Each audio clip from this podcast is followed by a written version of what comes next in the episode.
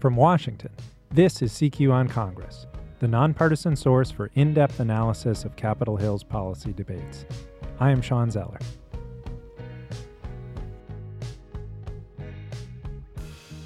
The Senate plans to vote on legislation next week to allow for more lenient sentencing of some criminal offenders and to invest more in prison programs aimed at rehabilitation. Though bipartisan tough on crime Republicans have long held the bill up, that changed last month when President Trump, who campaigned in 2016 as an opponent of leniency, said he supported the bill. If enacted, it will be perhaps the most significant bipartisan policy achievement of the current Congress. I'm joined today by phone by Representative Doug Collins, a Georgia Republican who is the bill's chief sponsor. And here in the studio, later, by Todd Ruger, the CQ reporter covering the bill, and by Kevin Ring, the president of FAMM, a group that supports sentencing reform, and who is himself a former federal prisoner. Kevin spent more than 15 months at the prison camp in Cumberland, Maryland, as punishment for his role in a prior career in the Jack Abramoff lobbying scandal. Hey, Congressman Collins, thanks so much for taking the time.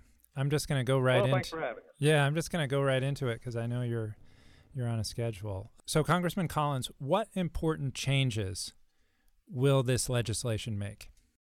The changes that this legislation make are to some to, to basic uh, issues that we have in our criminal justice and Basically, putting the emphasis back on those who want to have a chance to have a new life, to actually gain skills while they're uh, incarcerated, paying their time, but also giving them the skills uh, when they get out to actually come back into society and uh, live a productive life. These things that when we'll start at day one, where they'll be evaluated on really some of the reasons that they got there. It could be addiction, it could be mental health issues, it could be job skills, it could be a lot of different things that they can then begin to choose to say these are the things that I want to work on while I'm in. It also there's a lot of other things that has been going up uh, with sentencing reform. Uh, some of the sentencing just to make uh, some of it clearer and make it uh, more fair as we look at it. But the biggest overall issue here is the money and morals issue. It's a better way for the federal government to spend their money in the Bureau of Prisons to make sure we have an ability to turn out folks who have a chance at rehabilitation as opposed to just simply putting them in cells and leaving them there. And it's a moral issue. Every behind every person in those cells is a story, and there is a is a, a belief that they can't have redemption. And the president believes this, and we believe that. Now, politicians for a long time have known for their prerogative of getting tough on crime. And in some ways, this is getting softer. No, it's getting smarter. Uh, I think what we have to understand here is, is that you know what we're doing right now is turning out that 95% of all inmates on a federal, state, or local level will eventually return to the to uh, free society for however sort of or however long they want. The problem is right now we're seeing as high as 70% recidivism rate. This is you know for those who want to say that the the system right now shouldn't be tinkered with, I just challenge them. Why is that a good idea when the results we're getting are not good? The results we're getting are breaking up of families. The results we're getting are destroying uh, areas and neighborhoods because there's no rehabilitative part of this process. So, you know, it sounds good to, that you're throwing away the key, and nothing about this bill, contrary to popular opinion of some, especially in the Senate, they're not just a mass let out of, of dangerous felons here. In fact, there's a lot of uh, safeguards on any of the changes that have been made. And so, what we're doing here is simply giving low level offenders a chance at rehabilitation. Now, your House bill, which passed the, the House in May overwhelmingly, bipartisan vote, was focused on the prison reform issue, helping prisoners yeah. prepare for reentry. The Senate is adding some sentencing provisions, which will uh, make it easier for judges to be more lenient in their sentencing for certain types of offenders. Is that, uh, do you see any problems in the House for that? Well, this is something that, uh, frankly, a lot of times people have gotten so unused to. I use that term in a loose way, unused to seeing uh, the Senate and the House actually work together to form legislation.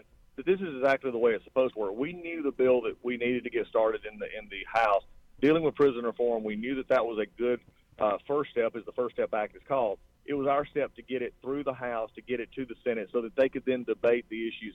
Because the Senate had actually went farther in several of these ideas than the House was ready to go. So what we had to do was say, here's where the House is at this point, and the Senate could put it, uh, you know, language in that we have been working on, and we've never sort of left our hands from this process. My office has been negotiating this with, you know, the majority leader in the Senate was Mr. Cornyn, Mr. Durbin, Mr. Uh, you know, Schumer, with the rest of the folks, and also Grassley and, and Graham and Mike Lee and many others. So it, what we're finding is, is, is in the terminology you use there is more lenient. It's, it's just giving the judges discretion in cases – that are narrowly defined by exceptions and parameters to make sure that, that we're finding a true uh, result of punishment and redemption at the same time. So there are some detractors out there, like Senator Tom Cotton of Arkansas, who says it's still too going to be too easy on violent criminals.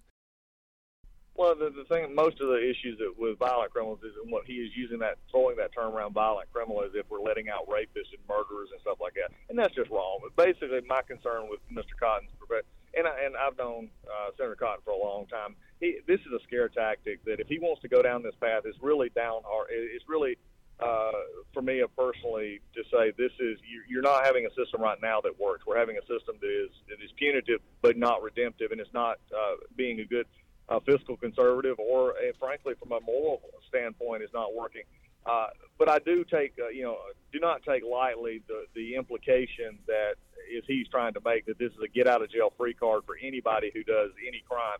That's just simply not true, and it's simply a scare tactic that, frankly, I think at this point in time is not going to work. The president's not buying it. The House and Senate folks, the majorities in both, are not buying it, and it's and it's sort of sad that he would classify giving people hope, taking women out of shackles when they're getting uh, having a baby. We actually still do that. When this bill actually changes that, if he wants to vote against that, then I would have him go to any family in Arkansas that has had that issue and explain to them why this is not about giving persons a second chance. It's not about taking away their punishment. It's not about doing away with their crime. It's about being smart in how we do this. But the discretion that it would give to judges, it's for people who didn't weren't violent in whatever crime they committed. Exactly. There's a there's a set up structure on who is eligible for it and how they're eligible for it. And you know, th- some of it just goes back to there's some people, and maybe Senator Cotton's one of them, that just believe that if you make a mistake, that your that your life is then ruined forever, and you just don't have another option. I hope that in his life and in my life, that enough people have given us grace in our world not to overlook what we've done, but if there is an opportunity to say, look, if you want a chance to redeem your mistake, to come back in society in a better situation, then we're going to give you that opportunity. If you choose not to, that's the path that you take. But when we're uh, in the federal government spending money in our Bureau of Prisons, then we need to get an investment, especially with workforce and everything else. These are a chance to put communities whole again. I will stand with communities whole. Now, you're the chief sponsor of the House legislation. What got you interested in this issue so that you've dedicated the time to it? When I, when Governor Deal started uh, his term as governor a little over eight years ago, was we found that we were spending three billion dollars in our correction system when we were struggling for our education funding, when we were struggling for law enforcement, we were struggling in a lot of areas, and we were looking at three billion dollars being spent. We said there's got to be a better way. And when you looked at Texas, you looked at Kentucky, you looked at Oklahoma, you looked at states who have been since began that process, North Carolina. What we found was you can still be tough on crime. You can still have a system in which crime rates are reduced, but you can do it in a smarter way. So for me, it became, as I always like to call it, and I've called it this for, for a long time, it's M&Ms for me. It's like not the candy M&Ms, it's money and morals. It's about being smart fiscally with the money that we're entrusted with by the people and their taxes to make sure that we're keeping them safe and properly punishing, but also at the same point uh, having a moral component which says that people are uh, deserving of a second chance if they are able to choose that. And this bill famously has brought together people who are ideological opposites at a time when bipartisanship is pretty rare. Why so? Because I think of what I just talked about. I think every side can see that this is a step forward. At the end of the day, many times we think of bills simply as pieces of paper with lines of words on. This actually, I've said this before, this has faces behind those words. Thank you, Congressman Collins, for joining us. It's always good to be with you. Thank you. Welcome, Todd and Kevin. Thank you. Thanks. Todd, Representative Collins spoke in pretty general terms about the bill's content. Can you give us some more details about what's in there? Uh, sure. There's there's two main sides. First, the prison side, which is the goal is to try to all, all these prisoners who go to federal prison are going to be out someday. So it's to try to ease that transition back in to the society. This has been done by a lot of states with great success, and so this is modeled after that and brought up to the federal area. There's programming uh, to try to reduce their chances of committing another crime. They get a chance to earn credits for pre-release custody. Uh, that will help them sort of, uh, you know, live in the community before they actually just get dumped out of prison. Um, there's training. There's drug treatment, and this is a pretty non-controversial part of the bill. Um, it passed the House uh, by I think like you know 360 to 59 um, back in May. I think it was May, and uh, that was the focus exclusively of the House bill. Correct, and that had the backing of President Trump and the White House, and so that um, that was the main focus. And and the but the holdup was in the Senate, uh, Democrats and some Republicans like uh, Chuck Grassley, the Senate Judiciary Committee chairman, had forged a compromise, and that compromise includes sentencing changes. Um, those sentencing changes uh, have have are pretty modest from where they were when the people first when senators first introduced these changes, and that was part of this compromise. And they've had it going for years and years. And now to get the bill to this point, they've had to compromise even more. But for examples of of provisions, um, there's one about stacking firearm charges uh, for first-time offenders. There's a guy named uh, Weldon Angelos out of Utah who got 55 years for doing three drug sales of marijuana uh, because the, pr- the the prosecutors stacked these firearm charges on top of each other. Uh, the the judge at his sentencing said this isn't a fair sentence, but my hands are tied by the federal law, and that was one of the things that got Senator Mike Lee from Utah involved in this, and he's been a, a really strong voice. Um, there's also like an expanded safety valve, so it gives a little judges a little more leeway on on nonviolent drug offenders. Um, and then back in 2010, there was this disparity between crack cocaine and powder cocaine. Uh, sentencing was much greater for crack, and that disproportionately uh, affected the black community in America. Uh, they they came to an agreement to to reduce that disparity, but they didn't make it retroactive, which means there's some people, uh, dozens of people, basically in prison who are who are serving longer sentences under something that they've already decided was unfair um, but it hasn't affected them. So it's it's small sentencing provisions like that, that that are in here. So when I think about the tough on crime legislation of the 1990s and before, I think about things like three strikes and you're out. Is this getting rid of all that? Is this going to a more uh, flexible system for judges? Uh, yeah, th- well, there are some some uh, provisions in there for for getting rid of those tougher sentences. They they basically said that you know those things are filling our prisons uh, our prisons are overcrowded. Our prisons are costing us a lot of money, and and fundamentally they're unfair. They're too long. So um, they're trying to ratchet that back. But but in the in the process of trying to get more and more support for this bill, they've sort of carved out all these little pieces along the way that have, have really reduced the overall impact of what this. Right, and the context here is that the United States incarcerates, uh, I don't know, a, a lot of people, more than any other industrialized nation, and it costs money. That uh, reducing those costs appeals to conservatives. Um, giving people a second chance appeals to uh, conserv- some conservatives and to liberals. Well, yeah. So I think the the one of the most striking things about this is that it has been bi- so bipartisan. This effort, um, the prison one is is really bipartisan. The sentencing part has gotten a lot of advocates from both sides. The before you know uh, before Trump got into the White House, Mitch McConnell really just stopped this from getting to the floor, even though the backers said they had a supermajority. The Senate Majority Leader, yeah, right, Mitch Senate, right, Senate Majority Leader Mitch McConnell, who controls what goes on the floor. And once uh, Trump got into office, this, the backers of the said, "We got to get Trump on board. We got to get Trump on board." Jared Kushner, a senior advisor, has taken this kind of on as one of his things that he wanted to do, and find and and when Trump finally started getting involved in this, he had prison reform, prison reform. Uh, events, n- but not sentencing. He never mentioned the sentencing. So it just seemed like there was this divide between what Republicans wanted and uh, you know, tough on crime Republicans and, and That's Democrats interesting. And, and Kush, Jared Kushner, the president's son-in-law, of course, his uh, Kushner's father had had spent time in prison. And Trump himself, during 2016, ran as a very tough on crime uh, Republican. And this passage of this bill, as a result, seemed like a long shot, but he suddenly came around. Uh, right. I, I, mean, I think uh, Jared Kushner was very influential in that, and Jared uh, and Kushner has done a lot of media and outreach on the Hill, and um, it, it, ended up being uh, where Mitch McConnell had made a, a, a promise to some of his members that he said, uh, "We'll whip this after the election, and if there's the votes, then we'll move to it." And then it just sort of kept saying, "Well, maybe we don't have time, maybe we don't have time." But there there was enough pressure. Uh, for instance, Jared Kushner went on uh, Sean Hannity's show on Fox News and and touted the bill. Uh, these reforms are based on what's worked, and it'll make a big difference. And so, uh, the president's built an amazing bipartisan coalition uh, of Democrats and Republicans, and we're very close right now.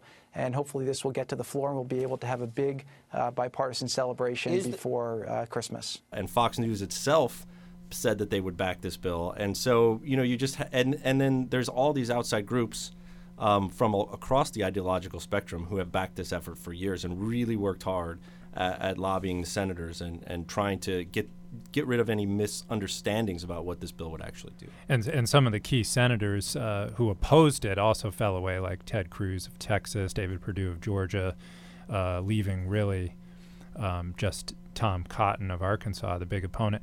And when the Senate passes its bill, then can we expect Todd that the House is just going to say, "Okay, we agree with this with the Senate version"? Uh, well, there's every indication that that would happen. Um, the the, uh, the Speaker uh, Ryan of Wisconsin, Paul Ryan, he has said that he's generally backed these efforts in the past. Um, the the the First Step bill, the, which was the one that just did the prison reform, uh, passed overwhelmingly, and so there's every sign that it would happen, particularly because it has the backing of President Trump. You're listening to CQ on Congress. You can subscribe to this podcast on all your favorite podcast apps. I'm going to turn now to Kevin Ring, president of FAMM.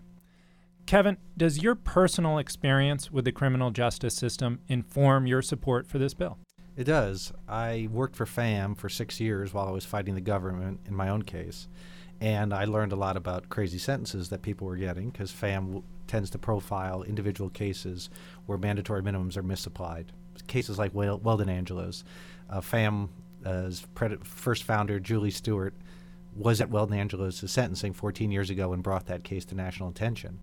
And by doing so, showed people what was wrong with the gun stacking charge. And so now, you know, when you were able to personalize a policy problem like that, you're able to get the results we're seeing today. So I knew their sentencing laws were crazy from my work at FAMM. Then when I spent my time in prison, I saw people who needed some rehabilitation. I mean, I was a unicorn. I was a law school educated policy guy from Capitol Hill. I didn't need a lot of programming, but I saw people who could have used not only drug and alcohol treatment, which is pretty much there, but just educational opportunities, anger management, uh, behavioral counseling, all sorts of things that might have helped them, job training, things that would help them get back on their feet when they came out. And there was very little of that. People were being warehoused. So when I came out, I went back to FAMM and said, we've got to work on prison reform in addition to sentencing because they're connected. Um, the length of your sentence matters to your reentry because if you're in there for 10 years when two would have been enough, no amount of programming is going to make up for your job skills that atrophied. And so some people though that who were there had really no job skills. They didn't have much of a first chance. And so it just seemed like this is the ultimate captive audience. We're paying to house them, feed them, clothe them for a period of years. And the idea that we wouldn't use that opportunity to sort of give them the opportunity to re- be rehabilitated made no sense to me. And so when I came out, we did a federal prison report we surveyed over 2,000 federal prisoners, asked them what classes they were taking, what classes they wanted, what the conditions were like, and then from that we came up with recommendations, many of which are in this bill. And so, this legislation, does it give you confidence that these sort of programs would be spread across the prison system? Well, the focus there is going to be down the road when Congress has to appropriate money for these programs. So this bill, which I'm glad it does, authorizes $75 million a year for additional federal prison programming. But we know authorization is just sort of the promise, and the Appropriations Committee is going to have to find the money to actually fund these programs. If they don't, it's going to be a problem because right now the prisons are understaffed, so you don't have the teachers and the infrastructure in place to provide this programming. M- worse, you have people who are cooks and chefs and uh, landscape people being asked to fill in as guards because the prisons are so understaffed, which is creating safety problems. So the prisons have a host of problems, and th- you know a lot of times people say I don't want to just throw money at it, but the prisons need some investment to start doing the rehabilitation they are supposed to do. And the prisoners, uh, the prison guards union has expressed those concerns. I know. Yes, because they when they are understaffed and the ratio gets low between you know or gets high between the number of prisoners and staff, they're in danger. Mm-hmm. Yeah, and that's an issue. I know it came up recently with the the Whitey Bulger uh, situation where he was uh, imprisoned in West Virginia is one of the most notorious for the understaffing. Right. Yeah, there's been a number of murders in Hazelton. Why he was sent there is still a mystery, I think. So, what about the sentencing piece? How big a deal is it? How many people would it affect? Well, the, one thing that's interesting, and, and I was listening to Todd's sort of overview, is you know, for the past few years, the idea or the con- general wisdom was that the sentencing was controversial and the prison reform wasn't. And what's happened now is just the opposite. People aren't really worried about the sentencing provisions. They're focused in on the early release provisions and the prison reform. So that's been interesting to see happen. Part of the reason is because the sentencing provisions aren't being made retroactive. So for the politicians, a lot of times they don't want to sign on to something that is going to allow people out of prison because they're afraid they're going to somebody's going to go commit a high-profile crime and they're going to get blamed for it. And so you see Tom Cotton, Senator Cotton, doing this a little bit, saying there's going to be another Willie Horton uh, reference to the infamous case in the 88 campaign where somebody got out on a furlough and, and uh, raped and killed somebody. So he's playing that fear card. But on the sentencing provisions, most of them are prospective only. They apply in going forward. The retroactive for crack, I think people see as just a basic fairness issue. There's about 2,500 people who are sitting in jail for um, sentences that Congress repudiated eight years ago. And so they said this is unfair. And we told those stories of those people to get the change in the law, and then they don't benefit. So that seemed incredibly inequitable. And so that fix is being made. Not a lot of controversy about it. The other ones really are getting at the worst of the worst mandatories. So you brought up the Weldon Angelos case. That the prosecutors there waited till he committed three drug sales and then stacked those gun enhancements on top. That's not how that statute was supposed to work. It's supposed to wait until you've committed three separate offenses and then you get enhancements. The other thing is the three strikes law, where people are getting life sentences for their third drug conviction. This is a modest change from life to 25 years. This is not a slap on the wrist. Uh, 25 years for some people may end up being a natural life sentence, but so there really are modest changes, and so I don't. I think that's why you're not hearing so much backlash. Modest. What would you do if you were writing the bill?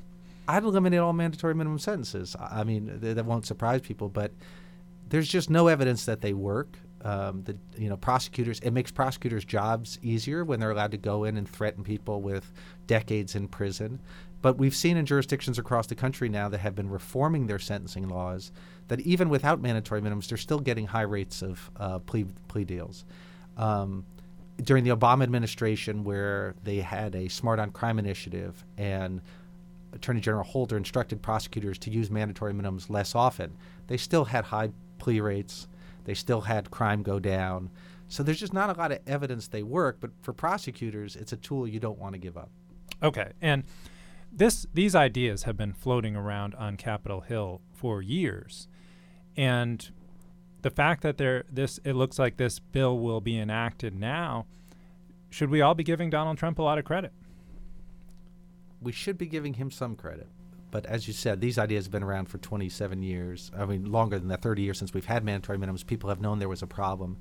You look at states like Louisiana where they just repealed their drug mandatory minimums. Other states have been bolder in, I mean, Texas doesn't even have mandatory sentences, right? So there are some jurisdictions that have gone a lot further. But for President Trump, some people say, well, this is a big turnaround. Um, but I think because he has been so invested in the prison reform side of it, he talks about second chances and he also is talks about jobs, jobs, jobs. And so I think he's been convinced that if these people can get back on their feet and get employed, that's going to make them less likely to reoffend. So I still think it fits into his public safety mantra.